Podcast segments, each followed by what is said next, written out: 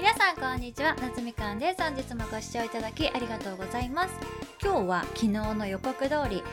実際に体験してきた高級スパの話をしたいと思います。今回スパに行こうって思い立って速攻でね予約したのはですねシャングリラ東京産のチースパです。久しぶりのねマッサージだったのですごく上質なものを体験したいっていう気持ちがね高まっておりましてなので今回は高級ホテルのスパに挑戦してみようってもうね最初から決めていましてでも高級ホテルのスパって東京だとね結構たくさんチョイスがあるじゃないですか。だからどれ行こうかなって結構迷ったんですけれども以前シャングリラ東京の朝ごはんがねすごく美味しいっていう評判を知人から聞いていたんですよ。なのでシャングリラ東京さんはね一度ねずっとね行ってみたいなって思っていてなので今回はね朝ごはんではないんですけれどもスパリオでね初めて行ってきました。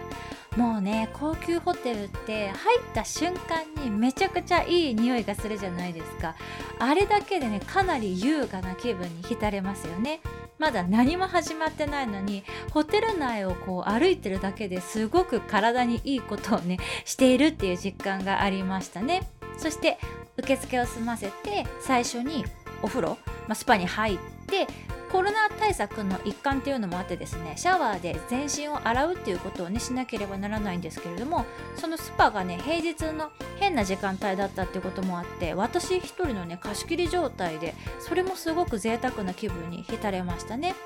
そこでサウナとかねジェットバスとかいろいろ一通り体験した後にシャワーで髪の毛とか洗ってたんですけれどもその備え付けのシャンプーがめちゃくちゃいい匂いで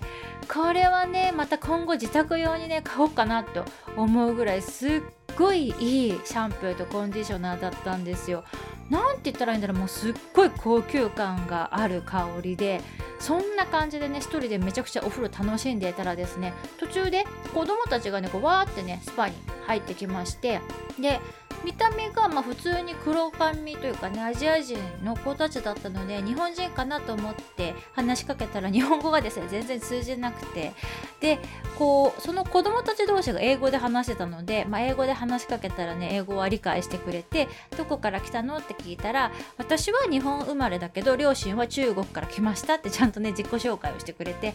あこうやって平日の昼間に高級ホテルのプールで遊べるような方々っていうのは中国系とかのね富裕層の方なんだなっていうのをね今回学びました。そして全身きれいにしてから髪の毛もねちゃんと乾かしてから施術に入るんですけれども個室がねまたこれがねおしゃれでかつマッサージにね使っていただくオイルもね高級でリッチな香りがするものでしてめちゃくちゃねリラックスできました。肝心の施術はと言いますとホテルのマッサージでもね結構力強くというかね結構ゴリゴリやってくださってでもね BGM とかもねなんかこう瞑想とかに使うようなねリラックスするような感じのゆったりした音楽が流れていまして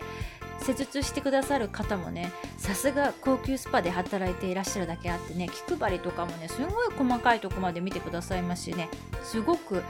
大切なお客様って感じで扱ってくださるんですよ。普段そういう体験があまりないのでマッサージ自体にももちろん価値があるんですけれどもこういうふうに誰かから大切な存在として扱われるっていう経験がすごく嬉しいというか心が癒されるというかね嬉しくなる体験でした。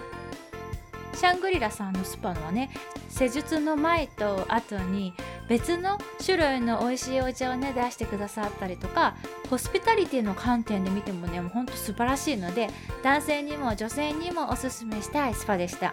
今回の体験でオイルマッサージにね目覚めてしまったのでまた家の近場でもねオイルマッサージできるお店ちょっとずつ開拓していこうかなと思っています。それではまた次のエピソードでお会いしましょう。バイ。